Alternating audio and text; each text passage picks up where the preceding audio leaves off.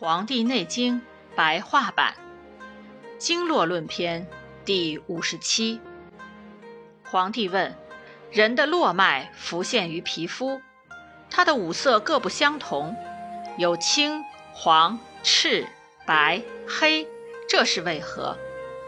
岐伯说：经脉的颜色是固定的，而络脉就没有常色，是不断变化的。皇帝说。人的经脉的常色是什么？岐伯说：心主赤，肺主白，肝主青，脾主黄，肾主黑，都与其所属经脉的主色相应。皇帝说：人的阴络和阳络之色，也应合其经脉主色吗？岐伯说：人的阴络之色，应合其经脉主色。而阳络之色变化无常，随着四时的变化而变化。